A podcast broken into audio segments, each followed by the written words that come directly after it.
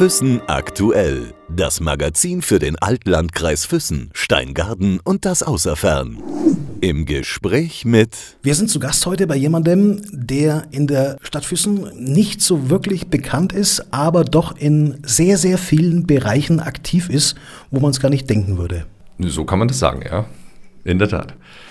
Wir sind zu Gast bei Markus Rund, kein gebürtiger Füssner, aufgewachsen in Augsburg, aber Sie leben wie lange schon in Füssen?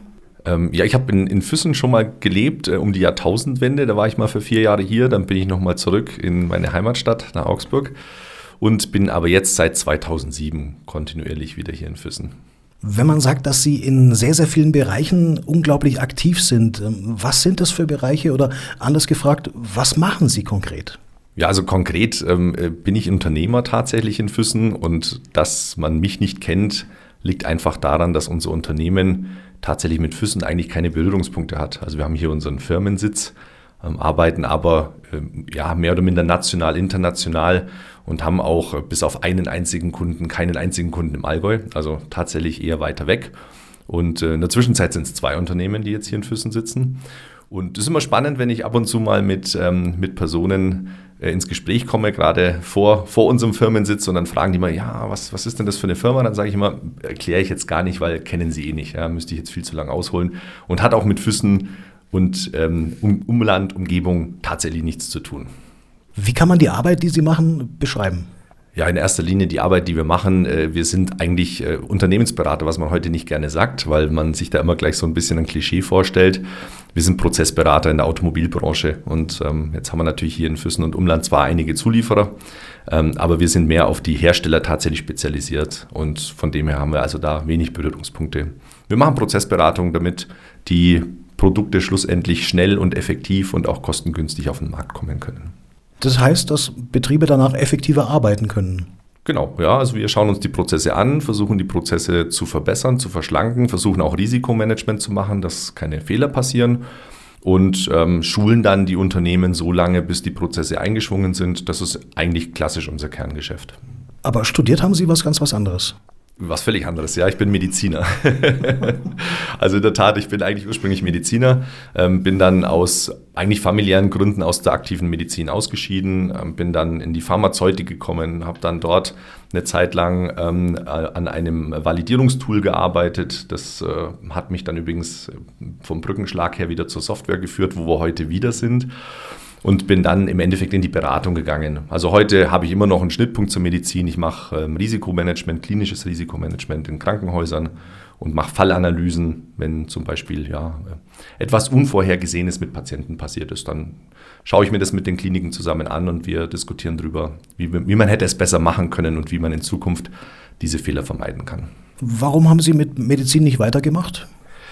Das lag tatsächlich damals wirklich aus, aus äh, oder hatte reine familiäre Gesichtspunkte. Ähm, ich habe sehr, sehr früh meine erste Tochter bekommen und ähm, meine Ex-Frau damals, die ist sehr, sehr stark erkrankt und dann musste ich zu Hause bleiben und dann hat man wirklich Schwierigkeiten, aktiv in der Medizin zu bleiben. Und dann habe ich für mich entschlossen, dass ich den Weg anders gehe und konnte dann damals eben Beruf und Familie vereinbaren, was im Krankenhaus damals schlichtweg nicht möglich gewesen wäre.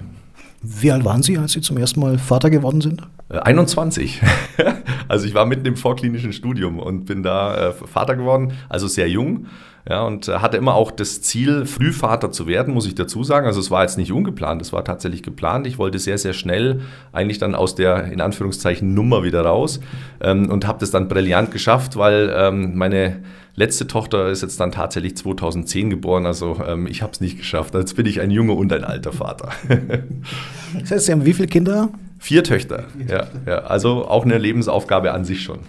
Muss ich mal so fragen, Herr Rund, äh, hilft das, was Sie beruflich machen, auch im familiären Bereich oder umgekehrt? Sie lachen schon.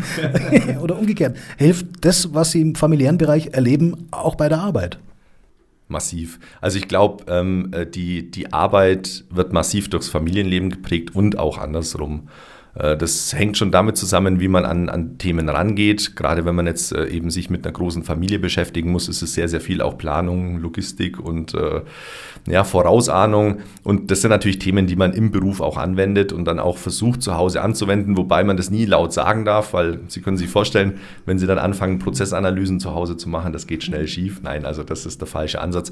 Aber ja, das beeinflusst sich massiv und ich glaube tatsächlich, dass ich heute der Mensch bin, der ich bin, durchaus auch durch die familiäre Prägung natürlich. Also mit, mit ähm, einer ersten Ehe, die man äh, mit drei Kindern hat und dann geht es zu Bruch. Und dann, ich habe die Kinder damals direkt zu mir genommen, also die leben bei mir seit diesem Zeitpunkt. Dann war ich quasi erstmal alleinerziehender Vater. Dann hatte ich Glück, dass ich meine jetzige Frau kennengelernt habe. Dann haben wir noch ein viertes Kind bekommen. Also sowas prägt. Und ich glaube, da kann sich auch keiner freischwimmen von. Sie haben beruflich in Ihrem Leben ja schon viel mehr gemacht, äh, als man jetzt so auf den ersten Augenblick äh, meint. Ähm, Sie waren eine Zeit lang auch Geschäftsführer vom Schloss Hopferau. Das ist lange her, ja, aber in der Tat, ja. Also ich habe dann, ähm, es war ein ganz, ganz kurzer Exkurs und es ist auch ganz, ganz skurril eigentlich entstanden. Ähm, ich äh, war damals eigentlich tatsächlich mit meinem Studium fertig und äh, hatte gerade so, ja, ich sag mal so eine, so eine äh, Karenzzeit, wo ich nicht wusste, wie es jetzt weitergeht und habe dann damals eben den Heinz Deutschle kennengelernt durch Zufall, der das Schloss damals ja gekauft hat.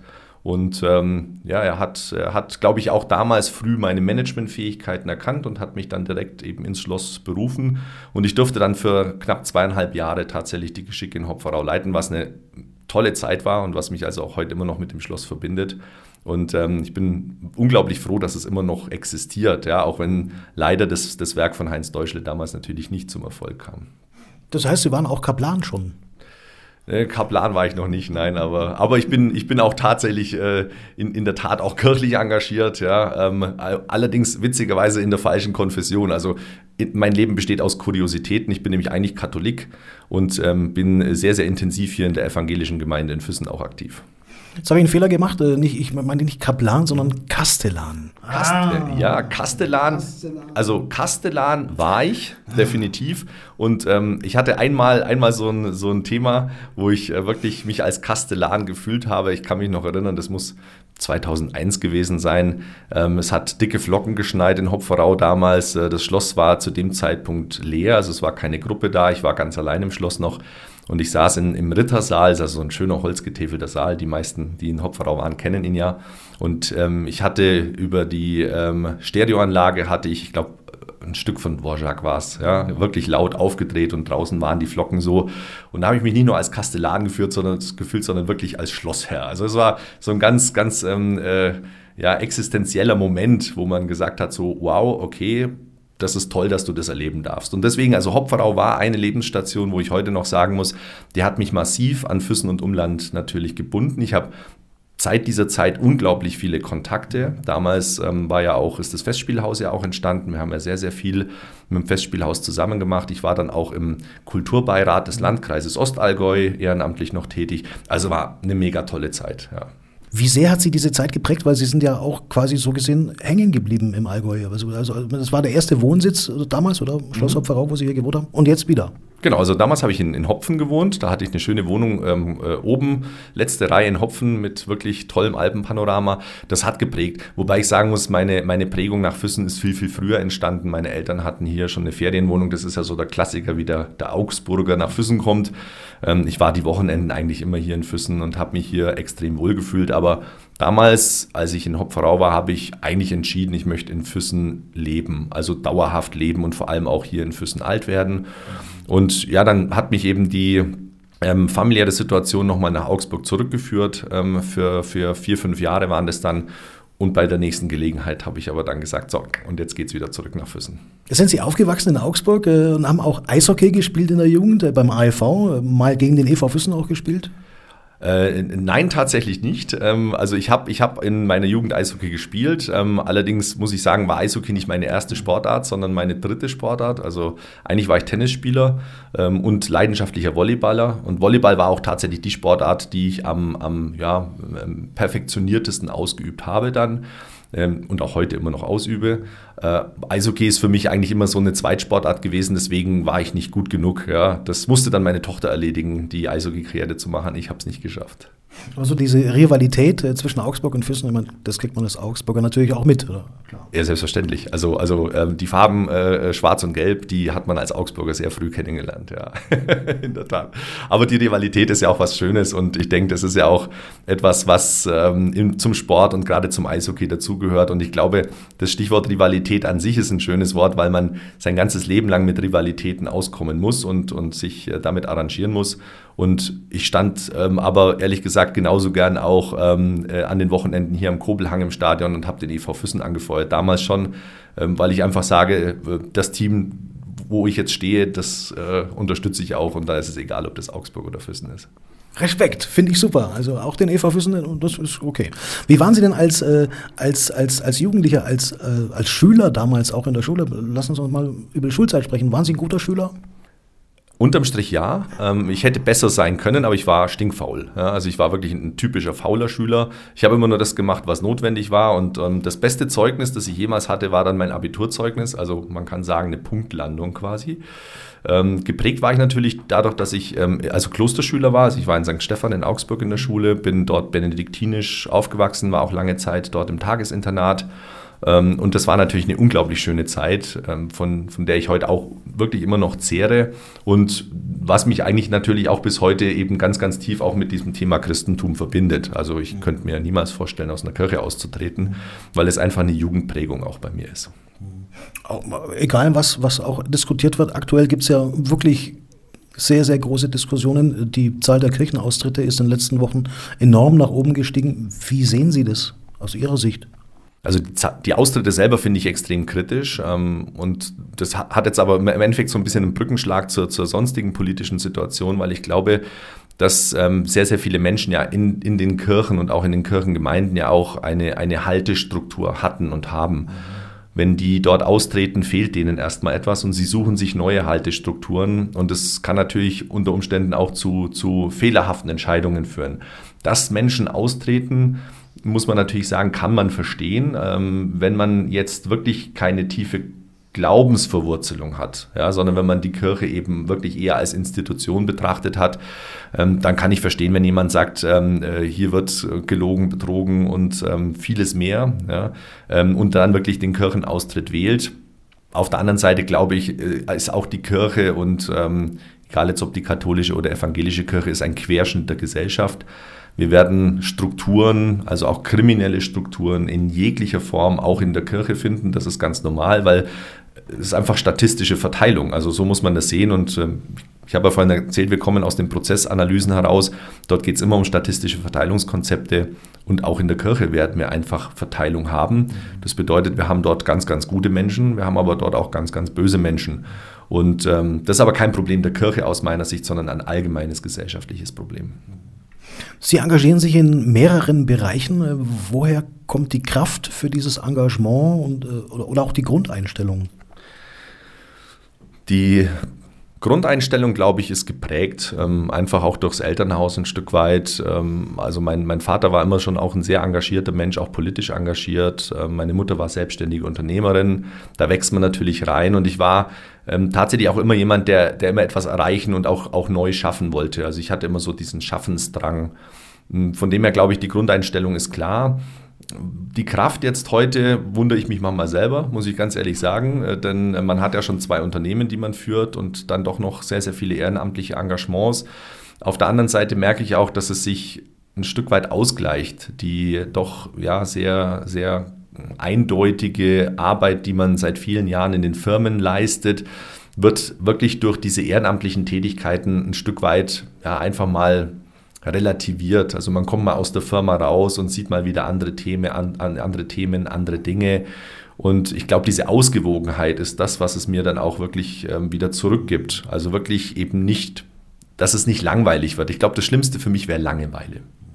Zu Ihren ehrenamtlichen Tätigkeiten, ich fasse es gerade mal kurz zusammen. Sie sind Vorstandsmitglied des Fördervereins Christuskirche mhm. hier in Füssen, äh, Sprecher des Bündnisses für Demokratie und Solidarität und mhm. Gründer und Sprecher der Unternehmervereinigung Gemeinsam mit Covid Leben. Welche ehrenamtliche Tätigkeit steht da an erster Stelle oder sind die alle gleich? Das ist situativ, muss man sagen. Da, wo am meisten Einsatz erforderlich ist, engagiere ich mich dann auch tatsächlich am meisten. Das ist typische Managementlehre, ja, also ähm, Firefighting, da wo es brennt, musst du löschen. Äh, momentan ist es sicherlich das ähm, Bündnis für Demokratie und Solidarität, was die meiste Zeit in Anspruch nimmt, einfach aufgrund der aktuellen Situation. Ähm, tatsächlich ist es so, dass der Förderverein in der Christuskirche momentan ziemlich zur Inaktivität gezwungen ist. Ähm, wir unterstützen ja in erster Linie eigentlich auch bauliche Maßnahmen in der Kirche. Dort ist in den letzten Jahren aufgrund der Covid-Pandemie nichts passiert und ähm, dort wird aber jetzt dann auch demnächst ähm, ja wahrscheinlich sogar meine Tätigkeit nochmal erweitert werden. Also ich im schlimmsten Fall, nein, natürlich nicht im schlimmsten Fall. Im besten Fall ähm, werde ich da äh, demnächst auch zum, zum Vorsitzenden sogar gewählt und übernehme den Förderverein dann federführend. Was gehört zu diesen Tätigkeiten dazu oder in, in welcher Art und Weise, für was sind Sie zuständig in den einzelnen Bereichen? Beginnt natürlich grundsätzlich immer mit sehr, sehr viel Kommunikation. Ähm, jegle, jegliche Vereinigung, jeder Verein lebt von der Kommunikation und man muss immer wieder aktiv auch mit allen sprechen. Dazu gehört natürlich die Organisation von Veranstaltungen und ähm, äh, sonstigen Themen. Und ähm, ich mache leidenschaftlich gerne die Pressearbeit. Also das ist ein kleines Steckenpferd von mir. Also ich schreibe eigentlich meine Presseartikel alle selber. Ähm, Habe ich schon in, in, junger Zeit als Schülerzeitungsredakteur gelernt und ähm, wäre nie, nie auf die Idee gekommen, in die, in die Journalistik zu gehen, um Gottes Willen. Ähm, aber ich mache es einfach gern als Hobby. Ja? Und von dem her ähm, Pressearbeit ganz aktiv, immer wieder auch kommunizieren mit Journalisten, Bildmaterial Material sichten, erstellen. Also im Endeffekt ist man ja heute in so einer Funktion ehrenamtlich ja, Mensch für alles und muss ja grundsätzlich auch irgendwie alles erledigen können. Sind diese Tätigkeiten, diese ehrenamtlichen Tätigkeiten in den letzten, speziell in den letzten zwei Jahren, äh, arg beeinflusst worden, auch durch die aktuelle Situation? Sie haben es gerade schon angesprochen. Viele Sachen waren ja nicht mehr möglich. Also grundsätzlich ist die Vereinsarbeit ja flächendeckend zum Erliegen gekommen. Wir haben auch interessanterweise heute mit der Neufassung jetzt ähm, der Infektionsschutzmaßnahmenverordnung keinen einzigen Satz zum Thema Vereine drin. Also man hat sie schlichtweg vergessen wieder. Wir sind quasi immer noch in der alten, in der alten Konstellation. Und das macht es uns natürlich schwierig, gerade in Vereinsstrukturen, wo sehr viel ältere Menschen dabei sind, ähm, dann eine Argumentation zu finden, warum man sich trifft. Es ist ja erstmal trotzdem immer noch die Gefahr der Pandemie im Vordergrund. Dann haben wir den 2G-Plus-Status, der es natürlich auch diesen Menschen schwierig macht, überhaupt zu verstehen, darf ich jetzt kommen, darf ich nicht kommen. Ich glaube, da leiden alle Vereine in Füssen und Umgebung massiv drunter und ich glaube, das hat auch ganz, ganz vielen Vereinen wirklich sehr viele Mitglieder gekostet. Und von dem her ist es aus meiner Sicht eigentlich zum Totalerliegen des Vereinslebens gekommen. Jetzt langsam entwickelt sich es wieder. Und ähm, dennoch glaube ich, bis wir an den Punkt kommen, wo wir vor der Pandemie waren, wird es noch einige Jahre dauern, ganz sicher. Was hat Sie bewogen, sich so intensiv äh, mit dem Thema Corona auch auseinanderzusetzen? Ich habe es ja gerade vorhin schon gesagt, Sie sind, äh, äh, haben das, das, äh, das Bündnis für Demokratie und Solidarität gegründet. Äh, was hat Sie dazu bewogen, äh, das so intensiv danach zu gehen? Spannend war ja die, die erste Zeit der kritischen Auseinandersetzung mit dem Thema, ähm, mit gerade mit Menschen, die auch Fragen gestellt haben. Jetzt bin ich ja Mediziner, meine Frau ist ähm, Biologie- und Chemielehrerin am Gymnasium in Hohenschwangau. Und wir sind natürlich oft gefragt worden von Menschen, was ist denn jetzt mit dem Virus, ja, was kann das machen, bin ich da betroffen, was kann ich tun? Und wir haben sehr, sehr schnell festgestellt, dass wir im Gespräch mit den Menschen auch sehr, sehr viel aufklären konnten, frühzeitig auch aufklären konnten. Und ich glaube, wir haben es auch geschafft, viele Menschen in Richtung dann auch einer, einer aus meiner Sicht sinnvollen medizinischen Entscheidung dann die Menschen auch zu beeinflussen, ähm, die sich dann wirklich auch geschützt haben. Äh, aber das war einfach so der Moment, wo man gemerkt hat, da ist, da ist Informationsbedarf da. Und auf der anderen Seite hat man eben auch gemerkt, dass zunehmend dieses Thema ja, man spricht immer so schön von der gesellschaftlichen Spaltung. Das Wort finde ich eigentlich total daneben. Es gibt keine Spaltung im eigentlichen Sinne, aber ich glaube, man hat einfach festgestellt, dass es diesen, diesen gesellschaftlichen ähm, ähm, Drift gibt, ähm, der auf der einen Seite eben die Menschen aus einer Unsicherheit heraus irgendwo in eine sichere Ecke drückt. Mhm. Und die sichere Ecke kann entweder die ich sage jetzt ganz bewusst, die populärmedizinische Meinung sein oder eben die andere Ecke, wo man sagt, hm, ich glaube den ganzen Schmarrn nicht mehr. Das sind natürlich meistens Menschen, die auch schon negative Erfahrungen gemacht haben. Und die gehen dann eben erstmal in die andere Ecke. Und dann ist es wie in so einem Boxring, ja, einer in der rechten, einer in der linken. Ähm, und mein Ziel, muss ich ganz ehrlich sagen, ist es, die beiden Ecken wieder zusammenzuführen. Und das sehe ich eigentlich auch als ganz, ganz wichtige Aufgabe der nächsten Monate und vielleicht sogar Jahre, genau diesen, diesen Boxring wieder in einen sinnvollen Diskurs zu verwandeln, wo man sich einfach sachlich austauscht. Jetzt haben wir erst vor wenigen Tagen auch wieder eine, eine kleine Corona-Demo gehabt in Füssen. Was, was denken Sie oder verstehen Sie das, was die Spaziergänger äh, fordern oder die, die Rufe nach Freiheit und Demokratie und äh, keine Diktatur? Haben Sie dafür Verständnis, ehrlich gefragt? Ich habe immer Verständnis tatsächlich und ähm, ich glaube, das habe ich auch schon in einigen Gesprächen auch durchaus mit, mit Montagsspaziergängern oder auch Sonntagsspaziergängern äh, klargestellt ich, ich glaube, wir, wir, müssen es grundsätzlich differenzieren. Auf der einen Seite, ähm, die Unsicherheit ist völlig klar, die hat jeder und die darf auch jeder haben. Und es ist auch aus meiner Sicht absolut sinnvoll, dass jeder sich entscheidet, welchen Weg er geht. Ich habe ein bisschen ein Problem nach wie vor mit dem, mit dem allgemeinen Begriff der Diktatur. Ich habe in der Zwischenzeit sehr viel mehr verstanden, was hinter dem Begriff der Diktatur dort steht. Es ist nicht der klassische Vergleich jetzt mit echten Diktaturen, wie wir es ja aktuell auch ähm, weltweit beobachten können sondern es geht vielmehr darum, dass sich diese Menschen, dass die Menschen eigentlich Angst haben, dass sie in einer Art Einbahnstraßenpolitik gefangen sind. Also die Politik kennt nur noch diesen einen Weg und geht den ganz konsequent. Ähm, ich habe ähm, erst gestern in einem Gespräch mit äh, einem, einem frontenaktiven Spaziergänger ähm, das Wort Eindimensionalität gehört und das kann ich nachvollziehen. Also ich glaube, jeder Mensch ist so ein bisschen momentan politisch unsicher und sagt so, hm, was, was machen denn die da jetzt? Ja? Die, diese Wechselkurse, die ja da ständig während der Covid-Pandemie bezüglich der Maßnahmen passiert sind, waren schädlich. Das hat, ähm, konnte die Bevölkerung nicht verstehen. Das konnten ja nicht mal die Mediziner verstehen irgendwann. Und das hat viel, viel kaputt gemacht, aber ich glaube, ähm, unterm Strich ist, fühlen die sich schon immer noch sicher, aber sie wollen eben mehr Diskurs auch in der Politik und wollen einfach auch wieder mehr, hm, sagen wir einfach mehr volksnahe Entscheidungen. Ich glaube, das ist der einzige Punkt, der diese Menschen wirklich bewegt und dafür habe ich absolut Verständnis, ja. Was denken Sie, Herr Rund, ähm, werden solche Begriffe wie Solidarität, Freiheit, Demokratie, werden die heute ein Stück weit anders definiert von manchen Menschen? Liegt es vielleicht daran? Ich glaube ja. Und das liegt aber auch doch an der Entwicklung unserer Gesellschaft. Wir haben heute ähm, eine komplett digitale Gesellschaft. Also zumindest, wenn man jetzt mal die Bevölkerungsgruppen anschaut, die jetzt so bis, bis ich sage mal, bis 70 Jahre gehen hat ja heute schon aus meiner Sicht auch, ähm, die, oder die meisten Menschen in der zweiten Lebenshälfte haben schon Mobiltelefone und können sich informieren. Und ich glaube, das ist vielleicht auch so ein Thema, das, das kenne ich aus der Managementlehre. Ähm, man spricht von der sogenannten Kontextanalyse. Also Kontext heißt, was sind denn die Rahmenbedingungen meines Lebens aktuell? Der Unternehmer muss das jedes Jahr machen, der muss jedes Jahr neu seinen Kontext bestimmen. Und das müssen wir eigentlich als Privatpersonen auch. Also wir müssen uns einordnen und müssen sagen, wo stehe ich heute, was passiert mit mir. Und der Kontext hat sich natürlich, also ich gehe jetzt mal mein, mein Leben kurz durch, so 80er Jahre hat man einen ganz anderen Kontext wie jetzt dann in den 90er oder dann eben in, in den ähm, ersten zehn Jahren des, des äh, neuen Jahrtausends. Also es hat sich viel geändert. Und ähm, diese, dieses, diese Kalibrierung, die jeder vornimmt, die geht auch einher mit Neudefinition von Begrifflichkeiten. Ja? Also Nächstenliebe kennt man klassisch aus dem christlichen System heraus. Ähm, viele haben jetzt diesen Bezug nicht mehr, haben wir ja vorhin schon drüber gesprochen.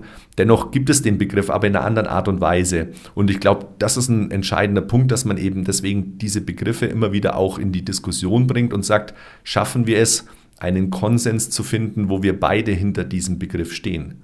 Denn schlussendlich nutzen ihn eigentlich alle. Also wir vom Bündnis nutzen ihn und die Spaziergänger nutzen ihn genauso. Und deswegen müssen wir einfach überlegen, kann es vielleicht sogar sein, dass wir das Gleiche darunter verstehen. Und ich glaube, in vielen Fällen tun wir das.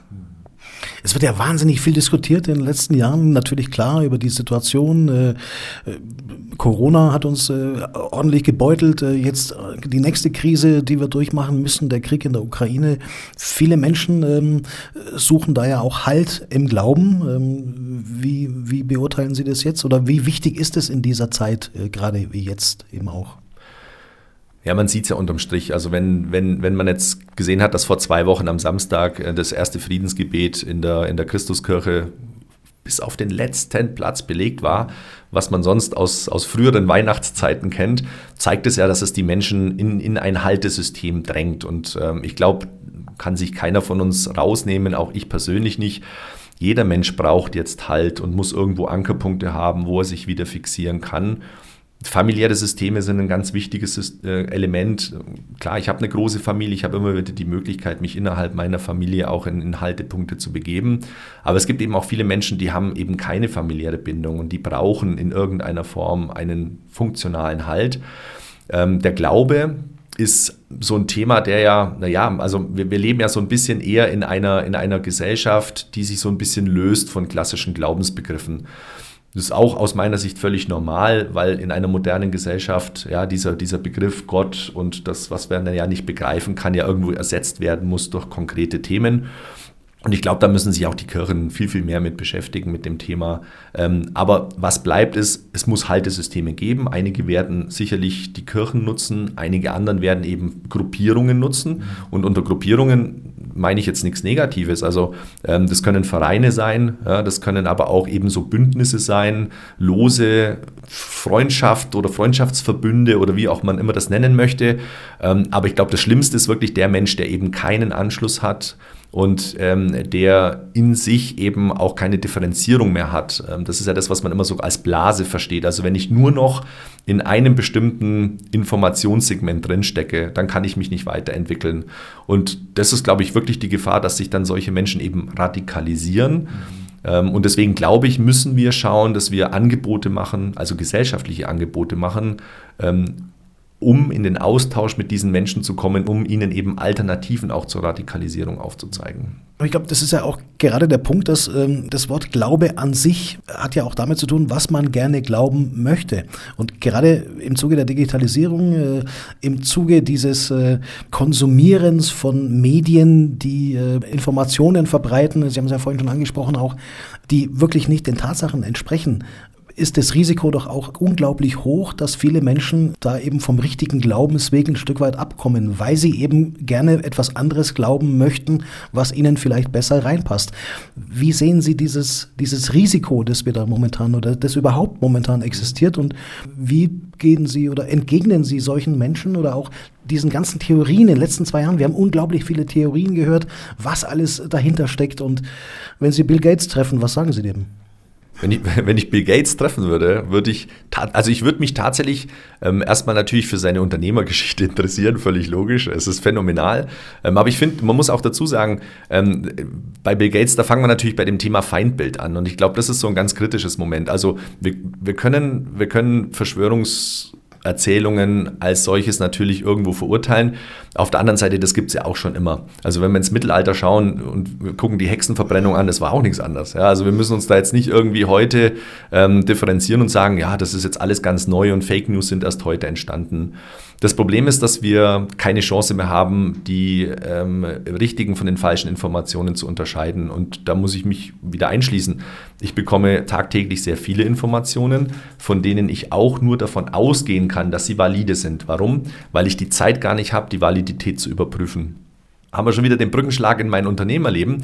Ähm, wir kümmern uns ja eigentlich um Validität. Also wir versuchen immer tatsächlich Aussagen zu verifizieren, also bis hin zur mathematischen, statistischen Verifizierung und ähm, verbringen da viel Zeit, um das zu tun. Das habe ich aber in meinem Privatleben nicht. Also ich kriege jeden Tag, ich würde jetzt mal spontan sagen, wahrscheinlich ähm, einen, einen, dreistelligen Informationszufluss und ich muss bei jeder Information quasi sofort entscheiden, ordne ich das jetzt ein in Richtung passt oder passt nicht.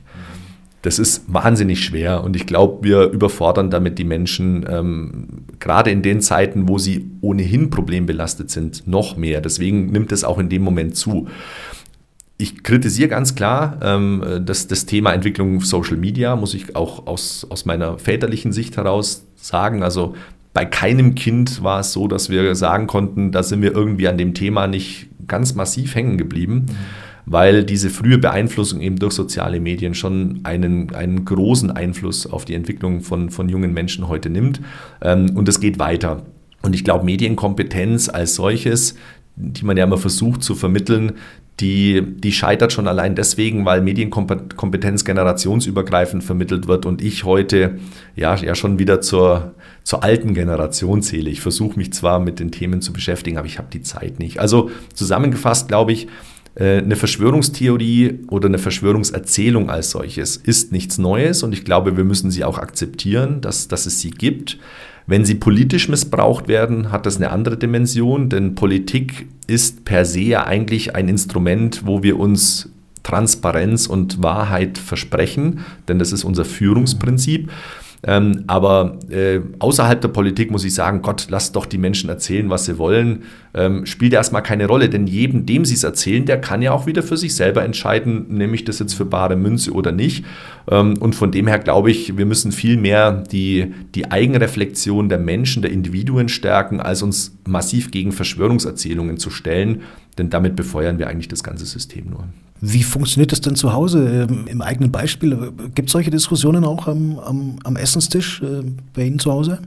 Ja, ja, absolut. Also wir versuchen natürlich momentan die Diskussionen tatsächlich noch so, so ein bisschen ja, altersgerecht einzudampfen. Die, die jüngste Tochter ist ja jetzt, wird jetzt erst zwölf. Ähm, aber äh, meine, meine Frau als Lehrerin und ich, wir diskutieren leidenschaftlich gerne und uns wird auch nie langweilig, weil wir natürlich die, die Themen des Tages immer wieder auch mitnehmen und auch mit in die Familie nehmen. Hm, auch meine Frau ist ja sehr, sehr stark engagiert in verschiedenen Bereichen und von dem her haben wir immer wieder Austauschformen hier. Ähm, ja, also definitiv, ich würde sagen, aktuell sind eigentlich 80 Prozent der Gespräche, die wir zu Hause führen, eigentlich basierend auf diesen Kontextthemen, die wir jetzt gerade in der Gesellschaft haben. Also bei uns wird sehr viel politisch diskutiert. Also es kommt schon vor, dass eine ihrer Töchter einmal kommt, ähm, auch mal mit einer Theorie, die, die sie dann widerlegen müssen.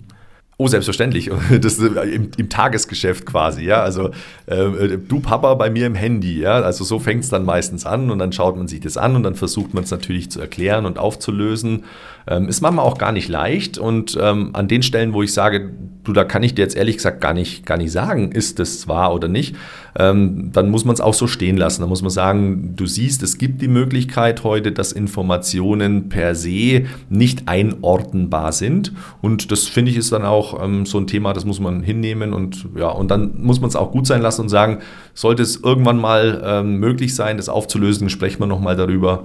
Ähm, aber jetzt lassen wir es einfach auch mal gut sein. Und ich glaube, das ist übrigens auch ein ganz wichtiger Punkt in der heutigen Zeit, es einfach mal gut sein zu lassen. Ich habe das Gefühl, da haben die meisten Menschen echt Schwierigkeiten. Lass es doch einfach mal gut sein. Ja, das ist nicht so einfach. Das es ist dann so, also Personal Consulting äh, zu Hause. Ja, viel zu viel. Meine Frau schimpft mich dann schon immer, ja, weil sie immer sagt, jetzt, jetzt kommt hier wieder der Berater nach Hause. Aber ich sehe das ja, ich sehe das ja gar nicht so als, als äh, Überzeugungsaufgabe. Also ich bin auch keiner, der versucht, andere Menschen groß zu überzeugen. Im Gegenteil, ich, ich, ich bin da so ein bisschen, hm, jetzt müssen wir das richtige Wort finden. Ähm, manchmal, manchmal sagen manche Menschen sogar, das ist ein bisschen arrogant, weil ich einfach sage, entweder man hört mir zu oder man lässt es bleiben. Aber ich bin niemand, der jemanden überzeugen will. Und das war übrigens auch der Grund, warum ich bis heute eben nie politisch aktiv wurde, weil ich mir gedacht habe, ich kann mich jetzt nicht irgendwo da in so ein System reinbiedern und muss hier irgendwie verzweifelt versuchen, Menschen ähm, meine, meine Themen aufzudrücken, sondern ich glaube, ich habe was zu erzählen und wer mir zuhört, der hört mir gerne zu und der Rest darf es auch sein lassen, ich bin aber nicht böse drüber. Hängt auch mit Ihrem Motto zusammen, wenn ich es gerade mal vorlesen darf, äh, keiner Partei angehörig sein, aber durchaus politisch engagiert sein. Funktioniert funktioniert aus meiner Sicht und, und ich glaube sogar gesamtpolitisch ganz wichtig. Wir sehen ja heute in ganz vielen Kommunen, Städten, dass wir da parteilose Bürgermeister in der Zwischenzeit haben oder auch sonstige kommunale Vertreter. Wir haben natürlich auf der einen Seite ein, ein Prinzip, die Diskussion übrigens war erst neulich mit meiner Frau, politisch ganz heiß, ja, wo ich gesagt habe, ähm, ich, ich habe ein absolutes Problem mit, mit dem Begriff Fraktionszwang zum Beispiel. Ja. Also wenn ich persönlich als Mensch eine Entscheidung nicht mehr nach meinem Gewissen, sondern nach dem Willen der Partei entscheiden muss, da würde ich mir extrem schwer tun. Und jetzt kommen wir so wieder ein bisschen in meine, in meine, in meine Herkunft. Ich habe ich hab als, als junger Mann, habe ich mal mir den Spaß erlaubt, und habe mich damals ähm, bei einer Staatsbehörde beworben. Es war die Bundespolizei damals, ich weiß, glaube ich, war 19 oder 20, weil ich es einfach mal machen wollte. Ich wollte wissen, ähm, wie läuft denn das da so? Und das war so der klassische Punkt. Ich bin durch diese Assessments durchgelaufen, es hat auch alles gut funktioniert und dann kam dieses Abschlussgespräch mit dem Psychologen, mit dem Polizeipsychologen und der hat mir dann relativ schnell gesagt, Herr Rund, wissen Sie, ähm, also ich halte Sie überhaupt nicht ähm, für fähig für einen Polizei oder überhaupt einen, einen Staatsdienst, ja, weil sie sind viel zu rebellisch. Ja? Also wenn Ihnen jemand einen Befehl gibt, würden Sie den nie befolgen, sondern Sie würden erst immer fragen, ist es der richtige Befehl? Ja? Also passt es auch? Ist es für mich akzeptabel? Das war übrigens auch der Grund, warum ich nie bei der Bundeswehr war. Also ich habe Zivildienst gemacht damals. Ähm, also von dem her, ich habe da eine, eine, sehr, sehr hohe ähm, äh, ja, Eigenreflexion und ich möchte die Dinge wirklich verstehen. Und wenn ich sie aber verstehe, dann stehe ich auch zu 100% dafür ein und dann, dann ziehe ich es auch wirklich durch. Aber hinterfragen gehört für mich eben ganz genauso zum, zum Leben dazu wie, wie alles andere. Und deswegen habe ich vielleicht auch ein bisschen mehr Verständnis für, für Menschen, die heute gerne hinterfragen. Also kommen wir wieder zu den entsprechenden Spaziergängern, ähm, weil ich es ja selber auch tue. Und ich glaube, deswegen bin ich manchmal eben diskursbereiter als jetzt manche Partei, ja, gebundenen Personen. Und das war tatsächlich auch der Grund, ähm, oder ich muss sagen, deswegen bin ich auch froh, ähm, dass das Füssener Bündnis dann eben entschieden hat, mich als parteilosen Vertreter wirklich da auch dann entsprechend hier mit in die Verpflichtung zu nehmen, weil ich glaube, dass ich nach außen hin einfach auch klarstellen kann, dass es eben kein Parteisystem ist, sondern dass wir wirklich eine komplett parteiübergreifende Institution darstellen. Wie weit könnte dieses politische Engagement noch gehen? Ich weiß nicht, gibt es Ambitionen? Sie lachen. gibt es irgendwelche Ambitionen, die Sie haben? Ja, also man muss natürlich immer, immer äh, als, als, als Macher und, und, und Denker hat man natürlich immer auch eine Idee, das ist völlig richtig. Inwieweit ich tatsächlich das politisch weiter ausbauen kann und möchte, das weiß ich nicht. In erster Linie habe ich zwei Unternehmen, das ist, äh, glaube ich, schon mal der erste Punkt und die muss man natürlich führen, die müssen auch weitergeführt werden. Die haben jetzt auch massiv gelitten in dieser Covid-Zeit und da gibt es jetzt viel, viel zu tun. Ähm, ich finde jetzt momentan das Engagement, so wie ich es jetzt leiste, perfekt. Ähm, ich ähm, stehe im Austausch Austausch mit, mit ganz, ganz vielen unterschiedlichen Stellen, Personen, Behörden.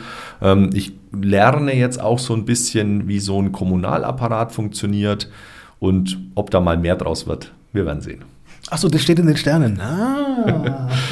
Ja, also da, ich habe da keine konkreten Pläne, ähm, äh, aber natürlich grundsätzlich glaube ich, braucht jede Kommune ähm, Perspektiven. Und ich glaube, es ist immer wichtiger, dass die Kommunen auch Perspektiven bekommen, die eben so ein bisschen aus dem parteipolitischen Spektrum austreten. Und ähm, von dem her, man wird sehen, also ich, ich habe, wie gesagt, keine, keine fixen Pläne. Ich werde definitiv an der Stelle ähm, äh, keine äh, Kandidaturen für Kommunalparlamente, also Stadtrat oder ähnliches vorhaben. Das, das mache ich ganz sicher nicht. Und wenn ich das Gefühl habe, dass, ähm, dass die Gesellschaft eine, einen Menschen, der so ist wie ich und der so denkt wie ich, benötigt, um eine positivere Entwicklung zu nehmen, dann möchte ich nicht ausschließen, dass ich mich irgendwann auch mal für ein politisches Amt engagieren möchte.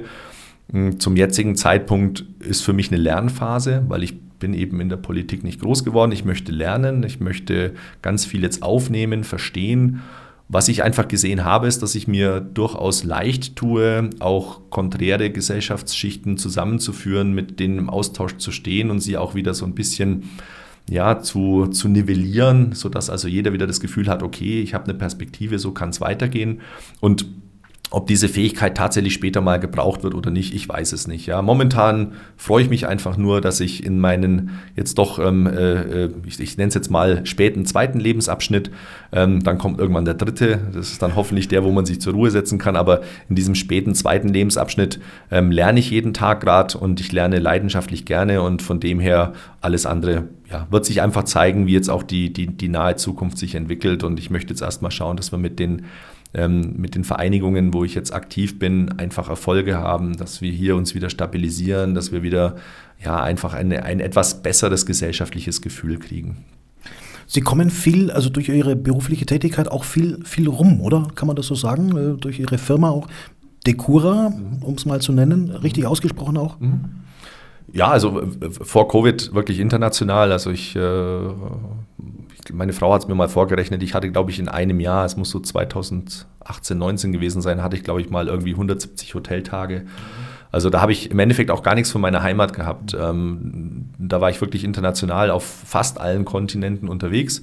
Das ist auch schön, man, man lernt dort ja auch andere Kulturen kennen und, und auch, man hat also dort auch Erlebnisse, die teilweise wirklich unbezahlbar sind, muss ich sagen. Ähm, und jetzt ist es anders. Jetzt kam dann Covid und mit einmal war ich eigentlich immer hier und dann kam eben diese ganze Zeit mit, mit Bildschirmarbeit und Homeoffice. Ähm, war aber schön, weil ich dadurch jetzt natürlich auch wirklich mehr Zeit hatte, mich mit, mit, mit Füssen und Umgebung einfach auch aktiver wieder auseinanderzusetzen. Und deswegen fand ich jetzt persönlich für mich das kein Nachteil. Es hätte ohne Covid natürlich passieren können, jetzt ist es mit Covid passiert, aber es hat mich mehr an die Heimat und ich bezeichne in der Zwischenzeit tatsächlich Füssen als meine Heimat, nicht mehr Augsburg, ähm, hat mich jetzt mehr an die Heimat wirklich gebunden und ähm, das ist wirklich der, der, der, der positive Aspekt aus diesen ganzen letzten zwei Jahren. Ja. Wie viel Zeit haben Sie äh, für Freizeitgestaltung oder anders gefragt, ähm, wenn Sie auch, ja, Sie sind ja gerne hier auch in der Region. Wie nutzen Sie die Zeit, wenn Sie mal Zeit haben in der Natur oder? Also ich lasse mir gerne wirklich immer von allen erzählen, was wir für schöne Bergtouren haben und welche Wanderwege es gibt. Ich sehe sie selten, das muss ich tatsächlich sagen. Ähm, ich versuche mal ab und zu mal mit meiner Familie dann äh, kleine äh, Wanderungen zu unternehmen. Ähm, ich versuche natürlich irgendwo den Sport aufrechtzuerhalten, also sprich einmal die Woche Eishockey ist im Winter eigentlich Pflicht, ähm, geht aber leider auch nicht, weil dann doch die Abende dann wieder anders verplant werden müssen. und im, im Sommer leidenschaftlich Beachvolleyball am Bannwaldsee, das ist also wirklich wie Urlaub Urlaub jedes Mal. Das sind so die, die Themen, die man hat als Freizeit, aber ähm, schlussendlich ist mein, mein, mein tatsächlicher Anteil an Freizeit wirklich sehr gering. Aber das ist auch okay für mich. Also ich, ähm, ich sehe ja auch so eine Arbeit äh, im Füssener Bündnis oder jetzt im, im, Vor im Vorstand vom Kirchenförderverein, sehe ich eigentlich auch als Freizeit, denn dort lernt man andere Menschen kennen, man steht im Austausch, man kann sich aktiv engagieren. Ähm, das ist für mich völlig in Ordnung. Ja. Es, leider trägt es halt nicht zur körperlichen Ertüchtigung bei. Das ist der einzige Nachteil und zunehmendem Alter muss man natürlich auch schauen, dass man seine Sporteinheiten kriegt. Sie sind der, haben Sie mir im Vorgespräch erzählt, der älteste Spieler bei der Hobbymannschaft den Royal Bavarians. Ich muss, ich muss jetzt sagen, ich bin der Zweitälteste, ja, weil, weil sonst, sonst wird mich Jens killen. Also es gibt Jens noch, Jens ist älter wie ich, ja.